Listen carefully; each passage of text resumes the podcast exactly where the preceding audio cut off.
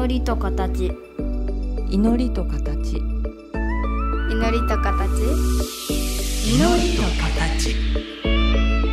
この番組は真言宗僧侶天野幸雄と大原美術館の柳沢秀行が祈りの世界その世界が形となったアートのあり方をテーマに言葉を織りなすトーク番組です目に見えないけど感じるもの。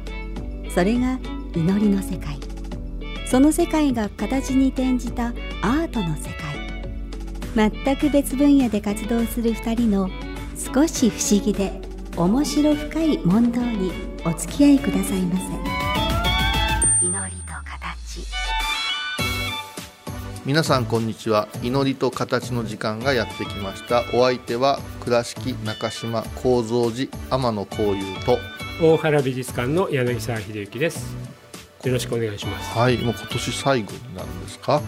おお迫って押し迫ってね違うな、はい。ですね。はい。師走ですからね。師走もう坊さんが走り回るっていうね。うん。全然私は走ってませんけどね近頃は制作活動はいかがですか？制作活動はねやりたいことが山のようにあるんですけれども、はい。まあ俗に周りが言うスタッフが言うやらなくてもいいことですよね。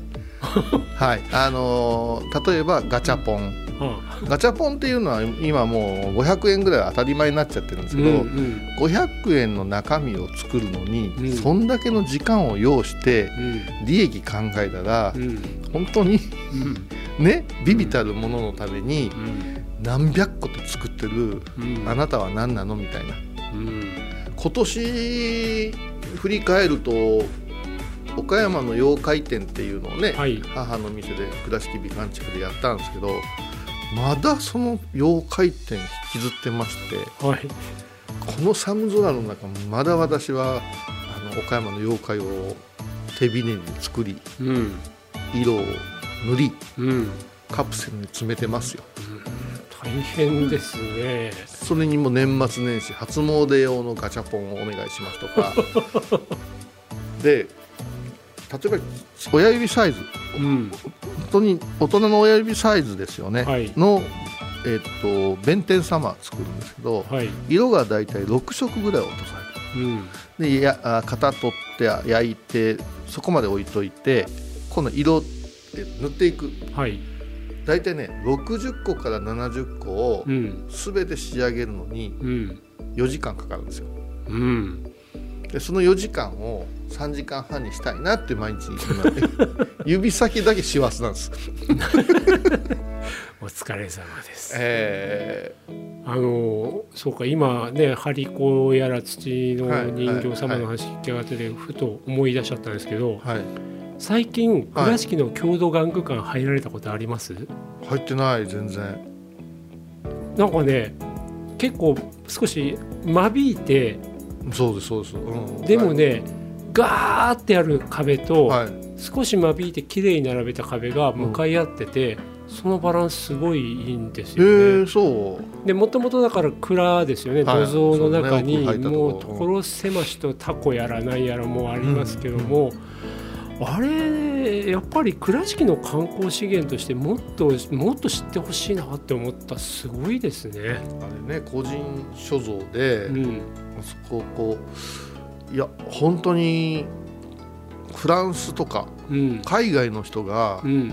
買いたいとかねそんな話がいっぱいあってでも言い方変えたら流出ですからね。ですです。うんうんうん。いやこの間だから久しぶりに見せていただいて俺なんかさっぱりしたなと思って見ててでその時にこれね柳沢さんもう今じゃ作ってないんですよ。どこどこハリコどこどこハリコどこどこハリコって日本中のそれぞれのハリコってやむちゃくちゃありますよ。ありますよね、だからあれが集められた頃には日本中で普通に作られてたものが、うん。やっぱミュージアムとして時を超えてきた中で、うん。そういっただって10年20年30年ですよね。そうですよ。その中でもうあっという間に作られてないものが今残ってるっていうのが大だか事ですよね。らあの郷土玩具なんて、うん。もう本当に絶滅危惧種なんですけど、うん貴重がられないんですよ。なぜならばの、野良仕事の合間で、うん。とある人のデザインでおばあちゃんこれ作っといてねみたいなノリでやってたことでしょ、うん。だからロバタで作ってたって言うんだから、うん。そういうものを考えた時に、うん。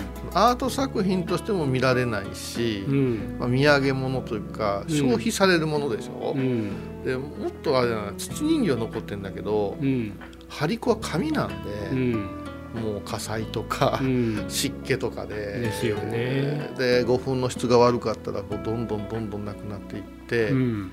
だから今ねあのコレクターの中では張り子の中の木うん。肩木うん。を探してる人が多いです。あとあと東東ですね。東の。お東の方。お東の方。あれを本当に高値でやってる人お東の方琴屋売ってますもんね。売ってる売ってる。うんあの方だけの展示会やったりするけどうん。次はそれが来るんじゃないかでってなるほどね、いやでもあの倉敷の場合民芸館と郷土玩具館がまあほぼ隣り合って、あるわけで、あの郷土玩具だって言えば民芸運動がもう一回見つけ直したものですよね。こういうさんおっしゃったようにもう誰だかわからない人が野良仕事の合間に、もうその場所に伝わってきた形をねずーっと作り続けてた、でそれは消費物の玩具だったけど、まあ、それ終わる時柳さんたちがこれ素晴らしいって見つけ直して。だその結果倉敷にはね民芸館と共同玩具館が並び立ってるわけですからね。そう。だから公で管理してもいいんじゃないかなっていう意見が出るぐらい、うん。好きな人間にとっては貴重なものなんですよね。うん。ですよね。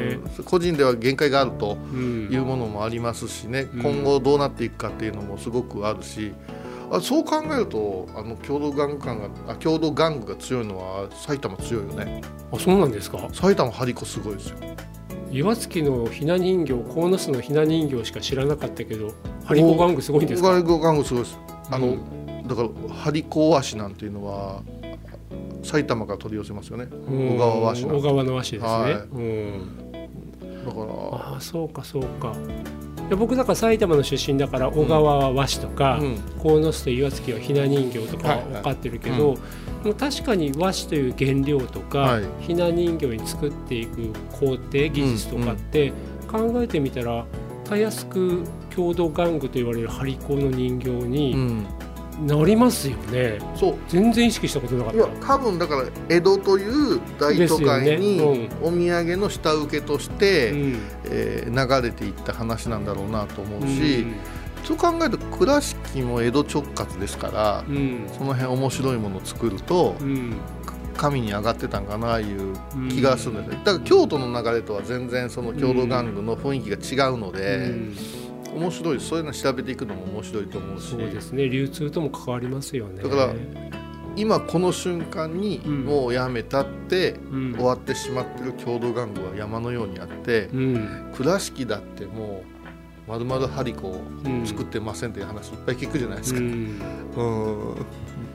由々しき問題です。ね、だからそうですねなんかブランド化されちゃって、はい。い、わば定番商品みたいなだけになっちゃうよりかは、うん。本当に手すさびって言ったら失礼だけども、それのいい意味でなんかねちっちゃいものとかね。その後こういうさんなんてもうなんか一番精度を体現してらっしゃるんじゃないですか。じゃなしあの 書いたり作ったりは私の手しかできないけど、うん。型抜きのものっていうのは、はいはい。まあ、例えば型の中に土を込めてうん。焼いてたら、一個見本があれば、うん。残された人が作ろうと思えば作れるんですよ。うん。張り子もそうなんですけども、うん。それでそれ始めたんですね。うん。うん、あの真似してくださいと。はい。後の世にっていう、うそれで始めたんですけど、まあ、まだ特殊技能のように言われてみんなやろうとはしないんで、うん。あれですけどあの、まあ、材料がなくなったとかうん。手間の割にはやっぱり価格が上がらないとか、うん。うん、だからこれ柳沢大先生にねこれをねアートにしていただきたくですね、えー黙らんといてくれたラジオですからね。あのね やっぱこのアートっていう言葉の厄介さですよね。厄介なんですよもうあの本当に値段つけるとかー、うん、もうゾッとしますよ。だからなんか小井さんの中ではアートになったらうん値段がつくとかそういう感覚はあありいやますじゃなしにもうちょっと大切にされんかなっていう気がする。あなるほどうんね。うんだからこの間ちょっとショックだったのが、うんある、まあ、美術収集家の方と話してて「うん岡山ですよね」っていうか「いや岡山じゃないですよ倉敷なんですよ」って言ってうん。「ああじゃあ土産物だ」って言われたんですよ。倉敷から生まれてくるものは、あお土産という印象がうん。結構あるんですよって言われた時に、うん。あこういう捉え方もあるんだね全然嫌味でも何でもないんですよ。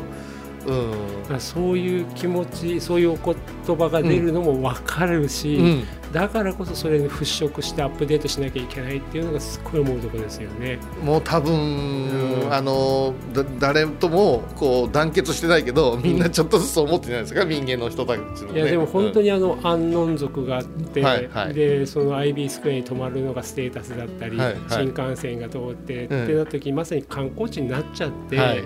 お土産物に出し出しちゃったってちゃ悪いですけど、はいはい。なっちゃった時のイメージがその頃お金はたくさん落ちたかもしれないけど、うんはい。倉敷ブランドをちょっとそういう言葉にすり替えちゃうところがあったんでしょうね。ああったと思う。だから、うん。例えば選挙のお面があってうん。かぶ、るお面は、うん。もうこれは文化財的なものじゃないですか、うん。ね、無形の文化財的なものの小道具だけど、うん。これが小さくなるとうん。可愛いし、うん。安価になるけどうん。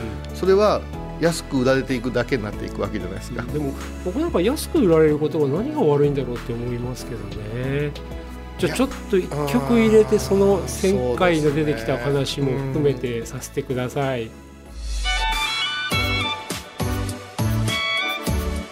祈りと形あの、うん前回版画の話させていただいたじゃないですか。で版画っていうとイメージするのは木版画だったり銅版画だったりするけども現代のアーティストさんではい、新聞を切り抜いて自分のサイン入れて版画って出した方いるんですよ。うん、でその方ねそのアーティストの、うん。いわゆるタタブローと言っていいかな、まあ、うん。油絵、大きなキはい。ャンパスに描いたものだと、すごい高額なんですようね。ん。で一方でその新聞を使った版画は1,000円とかタダとかうんうん配ってるんですよ。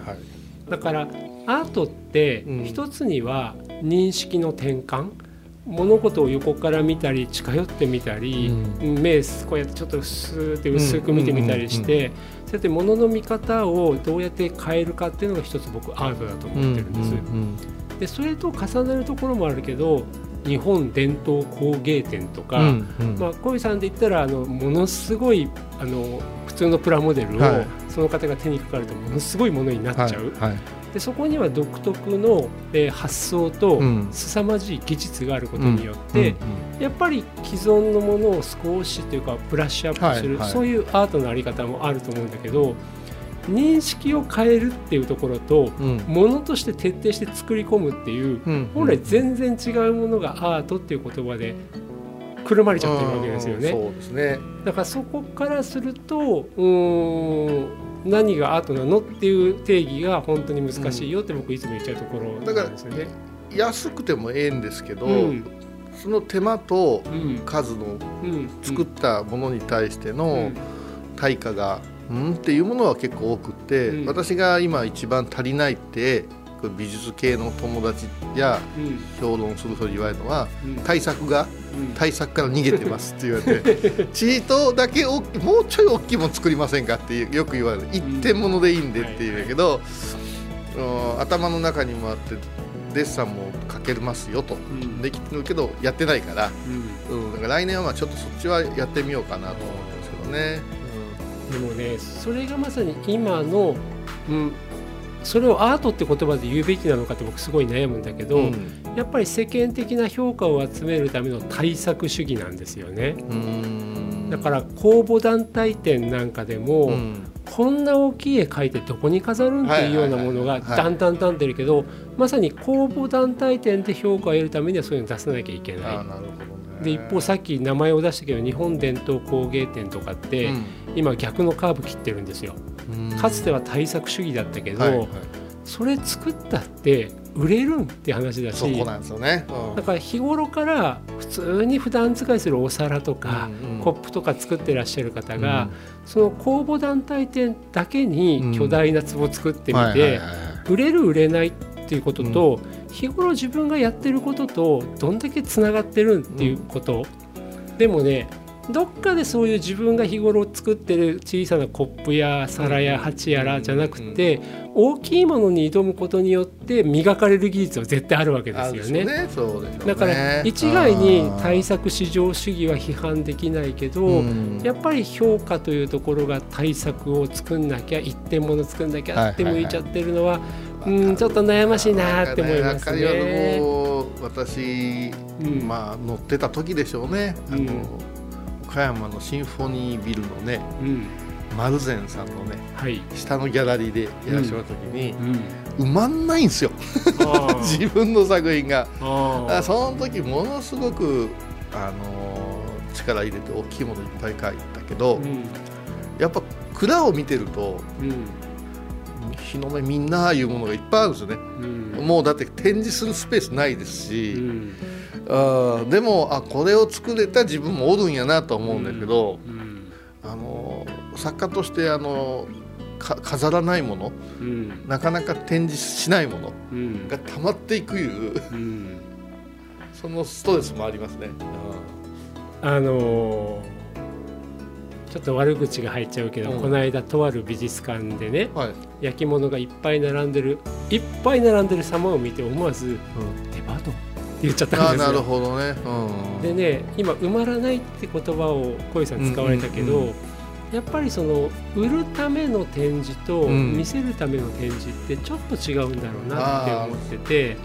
で小井さんからするとなんかいっぱい埋めないといけないなものがないといけないなと思うかもしれないけど小井さんが手掛けられてるものを、あの普通に間隔を空けて並べたって全然僕いいと思いますけどそうですね。今思えばそうですし、うん。やっぱりその時はね分かんないままにギャラリーに飛び込んだから、うん。ノルマ的なことも聞かされるうし、ん。わあこんなにくたびれることかなっていううん。のはありましたね、でもうんまあ今見るといい勢いでかけてるし作れてるから、うん。あれはあれでよかったんだろうけども、そうです。売るんか見せるんかのすごく微妙、ですよあねでそこから派生するとあの人気作家の展覧会とかがは初日で完売になっちゃうけど、いうん。普通買ったら持って帰れるんだけど、はい。そういう方だとちょっと会期中置いといてくださいって感じそう赤シールが貼れられてね。ね。うん。だからその辺売ることと見せることってすごいもうまあ矛盾するっていうかな難しいバランスですなんよね。かテレビ見ててもさ、うん。オークション番組みたいなのがまた流行っててさ、うん。芸人さんがこれが映像言って売れなかった人が、うん。ものすごいあの香港持っていたら売れたとかさ、うん。あんなん見ててうん最最初すげえなすげえな思ってたけどうん。結局ね失敗がないんですよ。入札がゼロとかさ、うん。そういうのないんですよ。結局打者、うん。その水準いってるからうん。売れていくいうことを見たらそうするとねやっぱど半年に一遍とか1年に一遍だと作家の顔変わってくるんですよね。でもさっきね小井さんがおっしゃってた懸念で、うん。自分がかけた手間暇の時間はいはいこれとそれは技術力を伴った時間ですよね、はいはい。誰でもできる時間じゃない。それと材料費うん。これを見合った時に作ったものの売値があのやっぱり下回っちゃダメですよ。あそれは稼ぎは薄いかもしれないけど絶対載せなきゃいけないそうですね。けど若い画家なんかだと、うもう明らかに下回った値段って出さざるを得ない子たちもいるんですよあねー。そうだな。あのーそれでまたすぐできちゃったりとかね。すぐできちゃう？すぐできちゃった。それは技術がもう、うんあの達してるからうん。シュッとしちゃう。ああ、ね、ただなるほどね。苦労が見えないでしょ？うんうん。苦労が見えないと、うん。そうおっしゃる今までの蓄積の技術量っていうものを、うんじゃなしにね、うんそれは浜田庄司さんがひしゃくすくってヒュッてやった時に10秒で目作るんかって言われたけど、はいはいはい。それあそこに至るまでのものすごい試行錯誤があるわけですよ。そうなんそうそうなんですよ。だそうなると値段って非常に難しいけど、はいはい。でもやっぱり最低限やっぱり自分の技術量かける時間と材料費はキープしないとだって次の仕事できなくなっちゃいますからねまあ倍売り値っていうのはすごく難しいね。初に応援してくださった方がぐっと減った時ってあってうん。やっぱり最初はもう堂々とやってましたよね、うん。怖いもの知らずで。うんで下げちゃったんですね。うん。ただもう客層がぐんと変わるんですね、うん。うん、面白いもんそういう話よく伺います、どっかで自分がやりたいことにステップアップしようと思ってそれまでやってたことをちょっと変えた時にお客様の層がガラッと変わる。